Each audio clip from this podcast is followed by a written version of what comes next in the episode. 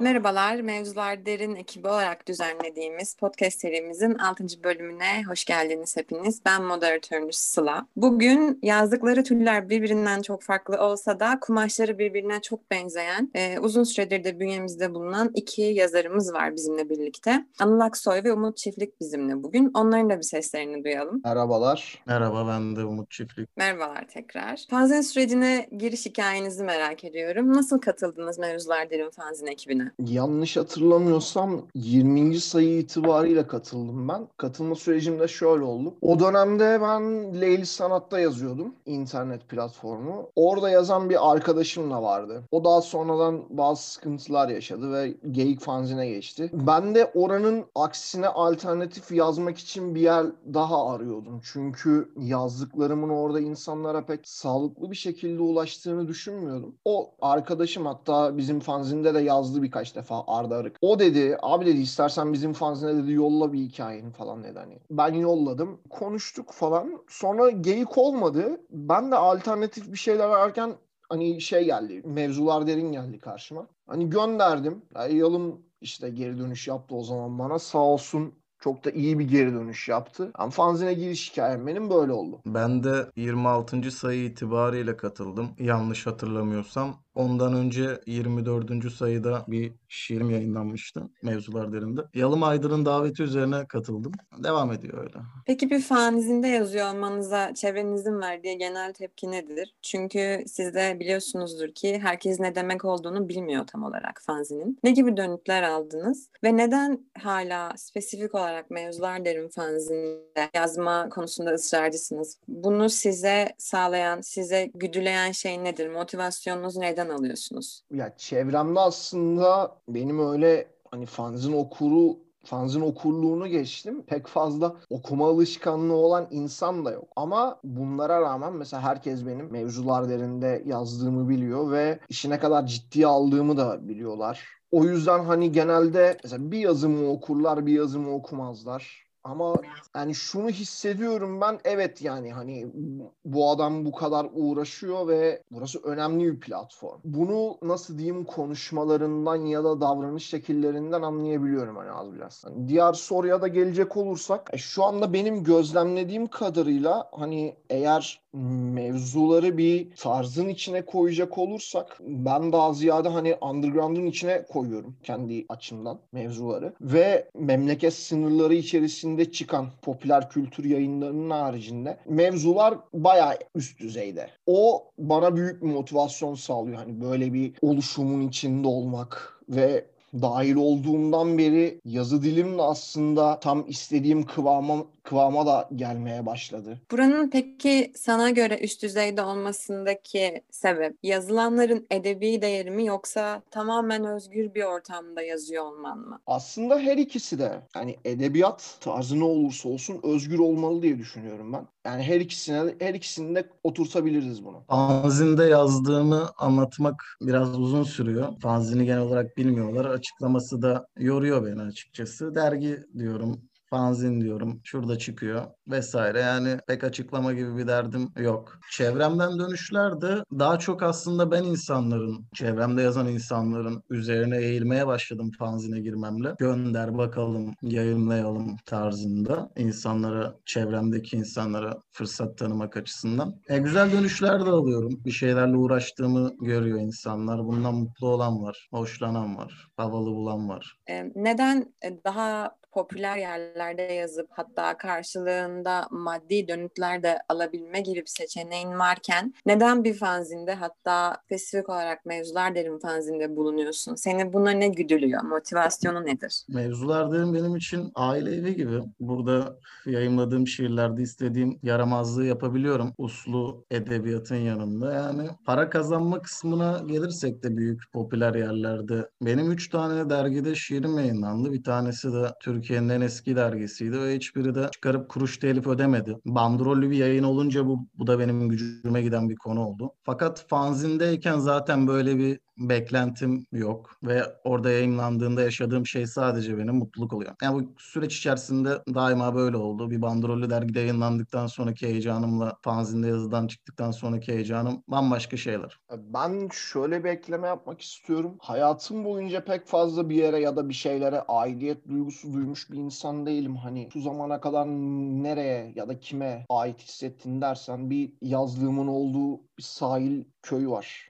bir oraya ait hissederim kendimi. Bir de üniversiteyi okuduğum yere ait hissederim. Yani mevzular derin, mevzular derin cidden bende iyi bir aidiyet hissi yarat. Dahil olduğum süre içinde. Evet pek fazla yani yalım haricinde neredeyse kimseyle bir muhabbetim yok fanzın içinde ama hani e, şunu diyebiliyorum her yazım yayınlandığında. Evet ya hani ben buraya aitim ve bu yazı buraya ait. Hani bunu çok içtenlikle kendi kendime diyebiliyorum. Ayrıca hani maddi kaygıya da gelirsek kendi adıma konuşayım. Hani ben ileride bunu hani yazarlığı bir meslek olarak da yapmak istiyorum. Yani zaten hani şu anda karşılığını almasam da olur. İleride ben bunu zaten maddi manevi karşılığını alacağını düşün. Şu anda manevi karşılığını alıyorum. O bile yetiyor bana. Şimdi Umut'un cevap verirken e, söylediği dergi deyip geçiyorum. Söyleyeyim bana ilk bölümümüzü hatırlattı. Ben orada halen çevremde fanzine dergi diyen insanlar olduğumu söylediğimde Yalım üşenmeden hiç bunu defalarca açıkladığını söylemişti. Hani bu sonuçta tabii ki bir tercih meselesi ama etrafı bunu açıklayarak bilinçlendirmek varken neden detaya girmeden dergi deyip geçtiğini merak ettim. Onun nedeni çok basit. Her insan uzun laf anlatmaya değmiyor. Değenleri açıklıyorum ben de. O yüzden yani.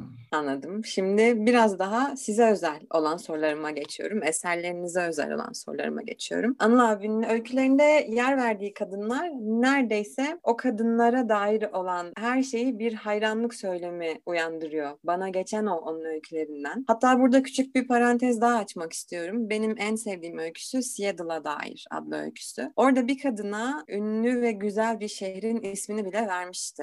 Anlıyorum ki onun için önemli bir metafor demek istiyorum karakterden ziyade. Çünkü ben inanıyorum ki sadece o karakterin cinsiyeti değil orada kadın sözcüğü onun hikayelerinde. Soruya gelecek olursam da şu, kadınlara olan yaklaşımı yazın hayatını ne ölçüde etkiliyor? Yani açıkça görülüyor ki sıklıkla beslendiği bir malzeme ama buna devam etmeyi düşünüyor mu ve ne derece üretken kılıyor onu bu metafor? Şimdi kadın benim yaratıcılığımın ve kalemin neredeyse yüzde yüzünü kapsıyor. Tamam yüzde yüz biraz abartılı olabilir. Yüzde doksan diyeyim ben ona. Yüzde doksanını kapsıyor ve bilmiyorum ne kadar doğru ama ben hayatıma giren kadınları şu şekilde ayırıyorum genelde. Hani uğruna yazılacak kadınlar ve uğruna yazılmayacak kadınlar. Zaten bu tarz kadınlar 2-3 tane oldu hayatımda ve onlar hakkında da zaten sürekli yazıyorum. Hatta bir tanesi hakkında hiç neredeyse yazmayı bırakmayacağım gibi bir şey. Yani en azından şimdilik öyle düşünüyorum. Şimdi Seattle'a dairden örnek verecek olursam orada bahsettiğim kadın ilk gördüğüm zaman buralara ait gibi gelmedi o kadın bana. Hani o kadın gerçekten böyle işte o Seattle'ın o yağmurlu havasından çıkıp da buraya gelmiş gibiydi. Giyim tarzı olsun, davranışları olsun, hareketleri olsun, ne bileyim görünüşü olsun. Yani ve ben grunge'ı çok seven bir insanım. Hatta yazılarımda da mesela bir şarkıdan bahsedecek olursam ki çoğu hikayemin başlığı zaten grunge şarkısının ismidir. Hani başlık seçimin başlık seçimlerinde pek iyi değilimdir. Ben de o yüzden hani şarkı isimleri veririm genelde hikayelerime. Onu o şekilde isimlendirmek istedim o zaman. Bir de yani dediğim gibi grunge'ı çok sevdiğim için de Seattle hep böyle hayalini kurduğum, yani bir gün gidip orayı göreceğim dediğim bir şehir. bir de bunun e, şey var. Bunun gibi de mesela Kaliforniya var. Mesela hiç yazmayı bırakmayacağım, hakkında yazmayı bırakmayacağım dediğim kadında mesela çoğu hikayemde Kaliforniya diye adlandırıyorum. Peki neden o karakterler asla mutlu değil? Yani bir kadının geride bıraktığı her şey senin için her zaman hüzünlü bir şey, bir acı mı olmak zorunda? Mutlu bir karakterin yok. Bunun sebebini öğrenmek istiyorum. Bahsettiğim kadınlarla hikayelerim mutlu bitmedi. Yani mutlu bitmediği için de genelde ya mut, mutsuz son ya da ucu açık hani bu hikaye ya burada noktalanır ya da daha sonraki bir zamanda tekrar devam eder. Hani o yüzden biraz mutsuz yansıtıyorum. Mutlu bir son olduğunda senin için oradan iyi bir öykü çıkmaz diyebilir miyiz peki? Evet bunu diyebiliriz. Aynı şekilde senin öykülerinde ne kadar mutsuz adamlar varsa, karamsar bir ortam varsa Umut'un şiirlerinde de aynı ortamı ben hissediyorum. Onunki her ne kadar bir kişi özelinde olmasa da karamsar bir ortam hakim. Ona sormak istediğim şey de şu. Kendinden uzak kalıp bir başkasının hissiyle yani başka bir insanın seninle paylaştığı bir duyguyla yazdığın oldu mu? Çünkü yazdığın her satırda açıkça bir isyan ya da eleştiri görüyorum. Yazdıklarına hakim olan duygu her zaman senin içinden geçenler mi? Yoksa senin kaleminin sahip olduğu farklı ve özel bir ayna daha var mı? Şiirlerimin kaynama derecesi kendim. Fakat ben kelimesini ya da oluşumunu biz şeklinde ele almam bir ikili görüş doğuruyor okuyucuda. Arka planda kurguladığım şeylerden birisi olduğu için de bu durum beni mutlu ediyor. Bu sayede şiire kendisini okuyacağını bilmeden odaklanan okura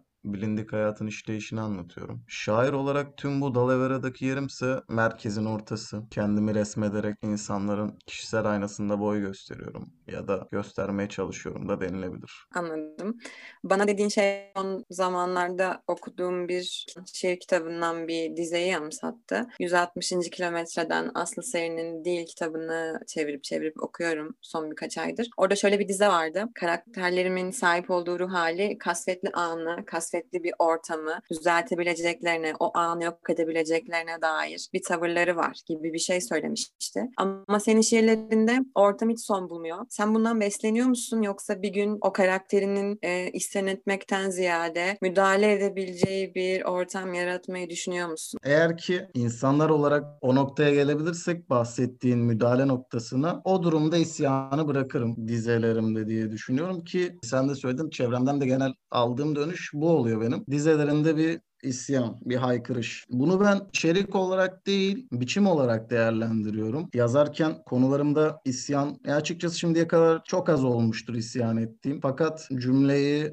dizeyi şiire yedirirken bunu ben bir kavga cümlesiymiş gibi oraya döşüyorum. Bu da insanlarda bu duyguyu yaratıyor herhalde. Eğer ki bir gün konuşulacak konularımız biterse, temel haklarımızı elde edebilirsek yani o noktada başka bir şeyler anlatmaya devam ederim. Senin yazdıklarında e, genel olarak hepsinde diyebilirim ama özellikle son yazdıklarında Bukowski'nin çok etkisi var. Bu zaten o kadar imkansız onunla etkilenmemek çünkü çok büyük bir yazar. Ama ben senin ne düşündüğünü merak ediyorum bu konuda. Kendi üzerinde bir etkisi var mı? Ona olan bakışını, onunla olan edebiyatıyla olan ilişkini açıklamak ister misin? Bukowski benim için çok kritik bir yazar. Erken yaşta tanıştım onunla. 14 ya da 15 falandım. Daha o sıralar yazmaya yeni başlamıştım. Ve kalemi tutan ben değildim. Bukowski'ydi. Ne yazsam onun cümlesiydi, şiiriydi. Aynı etki Küçük İskender'de de geçerli. Hakan Günday'da da geçerli. Bunlar bünyeme çok tesir etmiş insanlar. Bunu gördüğüm günden beri ben o insanları okumuyorum. Bukowski'yi neredeyse bir dört yıldır düzenli okumamışımdır. Yani bir kitabını çok uzun sürede bitiririm. İskender için de öyle. Yazma, yaratma sürecindeysem eğer hayatta da okumayacağım kitapları var bence. Ama açıkçası Bukowski'ye benzediğimi düşünmüyorum. Değindiğimiz konular aynı olabilir desek bence daha daha, daha doğru demiş olurum. Hakan Günday'ın adını saydın. Benim de çok sevdiğim bir yazar kendisi. Hatta onun bir felsefesi var. Her yüz sayfada bir aforizma koyarım ve anlatmak istediğim şey okuyucunun aklında daha kalıcı olur, daha vurucu olur diyor kendisi. Senin tabii ki her yüz sayfada bir aforizma koyma gibi bir şansımız olmuyor ama en azından her şiirinde ayrı özendiğin ve anlatmak istediğim şey aslında buydu dediğin, atıyorum sona ya da en başa koyduğun bir dizen oluyor mu? Senin için diğerlerinden daha özel olan bir dizen. Kesinlikle, kesinlikle. Yazmamda da zaten o cümleden yola çıkıyorum ve şiir genelinde de anlattığım hep bir dizi oluyor. Umut şiirlerinde onun için çok daha özel dizelerin olduğunu söyledi. Aynı soruyu Anıl abiye şu şekilde yönelteceğim. Onun diyaloglarını ben çok kuvvetli buluyorum. Yani sanki yanı başımda iki kişi gerçekten sohbet ediyormuş gibi geliyor bana. Bunun onun kalemindeki halini çok çok öğrenmek istiyorum. Yani öyle ki evinde yazarken sanki arkasında ne kadar kişi konuşuyorsa öyküsünde canlandırıp onları oraya oturtup konuşuyormuş gibime geliyor. Diyaloglarının özellikle bu kadar gerçekçi olmasının kaynağı nedir abi?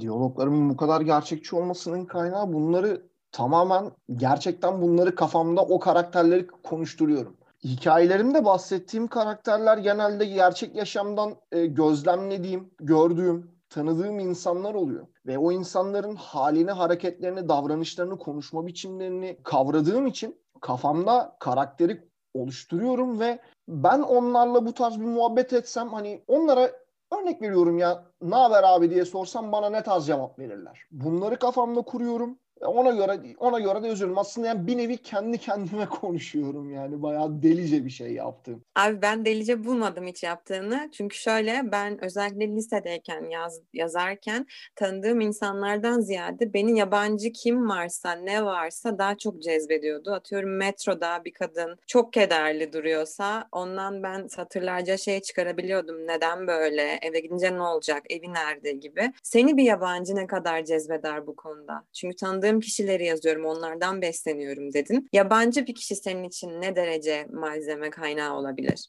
Ee, şöyle bundan aslında 4-5 sene öncesine kadar yabancı kişiler senin dediğin gibi benim de malzeme kaynağımdı ama nasıl diyeyim insanlar şu son özellikle de bahsettiğim tarihler arasında yani şu 4-5 sene içinde o kadar böyle tek düzeleştiler ki Hani herkes aynı saç modelini yapıyor. Herkes aynı kıyaf aynı tarz kıyafetler giyiyor. Aynı müzikleri dinliyorlar ve onu artık nasıl diyeyim yani yavaş yavaş biraz kırdım onları. Aslında görmek istediğim değil de hayalini kurduğum insanları işte yazıyorum. Çünkü hayal yani görmeyi hayal ettiğim insanları göremiyorum. Şu 4-5 sene içinde dediğim gibi toplumun tek düzeleşmesinden kaynaklı. O yüzden kafamda kuruyorum kişileri, karakterleri. Tanıdığım insanlardan besleniyorum genelde. Ki etrafımda da mental olarak da çok sağlıklı insan da yok. Neredeyse etrafımdaki insanların birçoğunda en az bir tane akıl hastalığı var. Bu şekilde cevap vereyim ben bu soruya. Abi tam çevrenin de mental olarak çok sağlıklı olmadığını e, söylediğin noktada şunu da sormak istiyorum. Sence sanat gerçekten biraz deli işi midir? Yani öyle derler genelde. Tamamen çok mutlu hayatındaki her şey yolunda giden çok aklı selim bir insan en azından senin kaliteli bulacağın, rafına koyacağın bir şey yazamaz mı? Pek tabii ki yazabilir ama dediğim gibi hani onu arayıp bulmak önemli. Ama şimdi baştan konuşmak gerekirse evet sanat bir deli işi. Özellikle Türkiye için konuşayım. Gerçekten deli işi. Hatta ben genelde yap yani yazmamı şöyle açıklıyorum. Hani ben yeraltı edebiyatı yazmaya çalışıyorum en azından. Ne kadar başarıyorum, başarmıyorum onu bilmiyorum. Dünya yani dünyaya bakarsak zaten yeraltı edebiyatı az okunan bir tarz. Sonra bunu Türkiye'ye indirirsek Türkiye'de okuma oranı zaten çok düşük ve bu okuma oranının içinde yeraltı edebiyatı çok çok çok düşük bir tarzda. Ve ben bunda ilerlemek istiyorum. Bunu yapmaya çabalıyorsam bu yani nereden bakarsan bak deliliktir diye düşünüyorum açıkçası. İkinizin de yani Umut ve senin aslında bir ortak noktanız daha yeraltı edebiyatına olan meyliniz bence. Umut'a burada şunu sormak istiyorum. Türkiye'de yeraltı edebiyatını genelde Amerikan özentisi buluyorlar ve çoğunluğa göre kaliteli bir yeraltı edebiyatı ürünü henüz bizim ülkemizde çıkmamış. Senin bu konudaki fikrin? Yani Türkiye'deki yeraltı edebiyatı durumu hakkında ne düşünüyorsun? Sence başarılı mıyız yoksa çoğunluk haklı mı?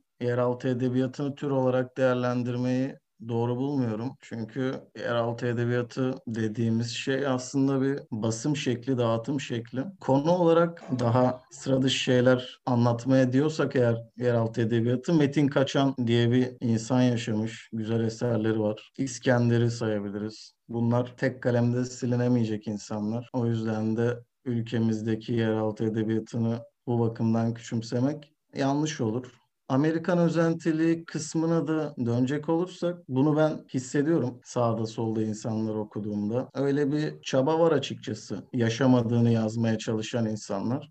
Bu da inandırıcı olmuyor. Ortaya da kolpa bir metin çıkarıyor. Dolayısıyla da Amerikan özentiliği denilebiliyor bu kötü ürünlerin karşısında. Aslında yeraltı edebiyatı tarzında Türkiye'de bilin bilinmeyen çok çok çok iyi yazarlar var. Mesela bunlardan Umut en güzel örneğini verdim Metin Kaçan ki benim kendime de her ne kadar insan olarak pek tasvip etmesem de kendisini bir yazar olarak benim de kendisi örnek aldığım yazarlardan biridir. Onun haricinde yani Sibel Tornoğlu diye bir kadın vardır bu ülkede yazan. Ve Kanat Güner gerçekten büyük hayranıyım kendisinin. Hani nurlar içinde yatsın. Hani var gerçek böyle insanlar var. Mesela Arman abi vardır Arman Kal bana göre şu ana kadar okuduğum en iyi bilim kurgu hikayelerini yazan insandır. Aslında aramanız lazım aradığınız zaman çok var. Sadece bilinmiyorlar işte. O yüzden zaten yeraltı bu yeraltı diye kategorize ediyorum ben bu insanların yazdıklarını. Çünkü zaten popüler olsalar muhtemelen ilgi çekmezdi bu tarz şeyler. Ben de Metin Kaçan örneğine gerçekten katılıyorum. Ağır Roman benim hem çok sevdiğim bir film hem de gerçekten çok çok severek okuduğum bir roman. Katılıyorum çok doğru söylüyorsunuz. Bizim zaten çok çok önceden beri aslında bu alanda e, ürün ortaya koyduğumuz doğru yani Türkiye'de de çok da kaliteli örnekler çıkıyor. Ve şu da çok doğru bence. Zaten popüler kültür ürünü olsaydı ya da çok bilinseydi yeraltı edebiyatı olmazdı. Gerçekten doğru. Umut'a bir dizesinden hareketle bir şey sormak istiyorum. Son bir soru ona. Benim sevdiğim bir şiiri var kendisine. Seni yaşatan dünyaya şükret adlı. Onun son kıtasında şükürden başka ne denir yaşadığın için deniyor. Yani ben burada çok fazla bir şey müdahale etmeyi sevmemezlik seziyorum. Aslında senin podcast boyunca verdiğin cevaplardan da anladığım kadarıyla durup izlemeyi seven birisin daha çok. Yani gördüğün şeyden gördüğün kadarıyla malzeme toplamayı seven birisin etrafında olanlardan. Bana geçen his ne kadar doğru yoksa ben tamamen e, yanılıyor muyum? Kesinlikle doğru. Çok güzel bir soru sordun. Teşekkür ederim. Onun öncesinde yeraltı edebiyatı muhabbetine dönmek istiyorum ben. Türkiye yeraltı edebiyatına hazır bir ülke değil. Gerçek ürünlerini okumaya. 3-5 sene önceydi yanlış hatırlamıyorsam. Bar olsun bir kitabını yasaklamışlardı. Yani eğer ki bu metinlerle, sahici metinlerle gerçek yeraltını okusa bu ülkenin insanları muhtemelen daha güzel bir yerde olurduk diye düşünüyorum ben. Soruna gelecek olursam da o biraz benim kişiliğimle alakalı bir soru. O yüzden çok beğendim şiirden bunu çıkarmanı. Birey olarak müdahale gücümün yetmediği noktalarda sessiz kalmayı tercih ediyorum. Lakin seni yaşatan dünyayı şükret şiiri özelinde bahsettiğin gibi bir hava yok. Başka bir şiirimde geçirdiğim bir dizeyle örnek vermek istiyorum bu konuya. Başkalarının ahmaklığı kaderimiz olur. Hala hayatta olan bizler için maalesef yaşamak bir tercih meselesi olmaktan çıktı. Her an birinin kurşunuyla ölebiliriz. Bu farkındalık benim malzemem ve müdahale unsurum diyebilirim. Abi ben detaylı okumayı severim. Yani özellikle benim kendi yazdığım ve gerçekten benim için çok çok önemli olan fanzinimdeki şeyleri daha da büyük bir dikkatle okurum. Ben senin öykülerindeki o detaycı gözü çok seviyorum. Kesinlikle e, çok kuvvetli betimleme yeteneğin var. Sadece etraftan bahsetmiyorum. Yani kişinin ne hissettiği, bir kadının saç rengine kızıl demek yerine cehennemin yedinci katındaki kızıllıktan daha kırmızıydı gibi bir betimleme mesela. Bunu bir yazardan ya da yazarlardan etkilenerek mi geliştirdin zamanla yoksa bu tamamen senin günlük hayatında da özel hayatında da kanıksamış olduğun kendi gözlem yeteneğinle mi ilgili? Bu soruna hani her ikisi de diye cevap vermek istiyorum. Hani hem benim gözlem yeteneğimle alakalı hem de pek tabii ki de etkilendiğim yazarlar var. Özellikle betimleme konusunda e, ben ne kadar tarzımın dışında da olsa büyük bir Tolkien hayranıyımdır. Gerçekten. Tol ya bambaşka bir yerdedir Tolkien benim için. Tolkien'in yani şu zamana kadar okuduğum bütün büyük yazarlar yaz, yazarların içinde betimleme konusunda Tolkien'i bir ayırırım. Onun betimlemeleri gerçekten yani, yani nasıl hani ya betimlemelerini kendi tarzında diyeyim hani ne insanların ne elflerin lisanında bunu dile getirecek bir kelime yok. E, o yüzden hani özellikle son zamanlarda da biraz yazı dilimde hatta yazı dilimde de bayağı etkisi oldu Tolkien'in. Öyle dediğim gibi yani ikisi de. Abi zaten Tolkien sadece fantastik edebiyat yazarı kesinlikle değildir benim gözümde. Ben onun yazdığı kitaplar kadar zengin bir görsel içerik sunan herhangi bir şey okumadım başka. Bir de belki okumuyorsundur bilemiyorum ama bunu söylemek istiyorum. Ben senin e, eserlerini bizim edebiyatımızdan Pınar Küre de benzetiyorum. Yani karakterin ruhsal düzeyini okuyucuya geçirme açısından. Ben onu okuduğum zaman senin yazdığın herhangi bir şeyi karakterin kesinlikle iyi hissetmediğini çok net anlayabilirim ama bu sadece düz bir kötü ruh hali değil. Neden iyi hissetmiyor? Ya da atıyorum ertesi gün nasıl hissedecek? Yani bu geçecek bir bunalım değil senin karakterlerindeki şey. Süre gelen bir şey. O yüzden kumaşlarınızı gerçekten benzettim onunla da. Şimdi ikinize de ortak olan son bir soruya geçmek istiyorum. Tabii ki son sorumuz da diğer yazarlarımıza sorduğumuz sorulardan. Fanzinimizi elinize aldığınız zaman ilk okuduğunuz isim ya da düzenli olarak takip ediyorum dediğiniz isim ya da isimleri alabilir miyim? Fanzini elime alır almaz okuduğum demeyeyim de düzenli olarak takip ettiğim isimler var. bunlar ya da ilki Yalım. Yalım'ın öykülerini yani çok beğeniyorum. Kendisine de her zaman söylerim zaten. Bir de Şevval. Şevval'in yazı dili bizim onunla daha öncesinden bir ufak bir muhabbetimiz de olmuştu. Tam aslında işte konuşmanın başında da söylediğim gibi yani normal bir insan zihninden çıkan kelimeler değil onlar. O yüzden fanzinde onun yazdıklarını düzenli takip ediyorum. Fanzine ilk elime aldığımda genel olarak Süha'nın şiirini arıyorum. Ondan sonra Yalım'ın şiirine bakıyorum. Bu iki isim oluyor genelde. Süha'nın şiiri biraz beni irrite ediyor. O yüzden çok çekiyor içine. Oku beni diyor tarzı olarak. Yalım'ın da cümleleri fazla eğip bükmeden direkt bize vermesi hoşuma gidiyor.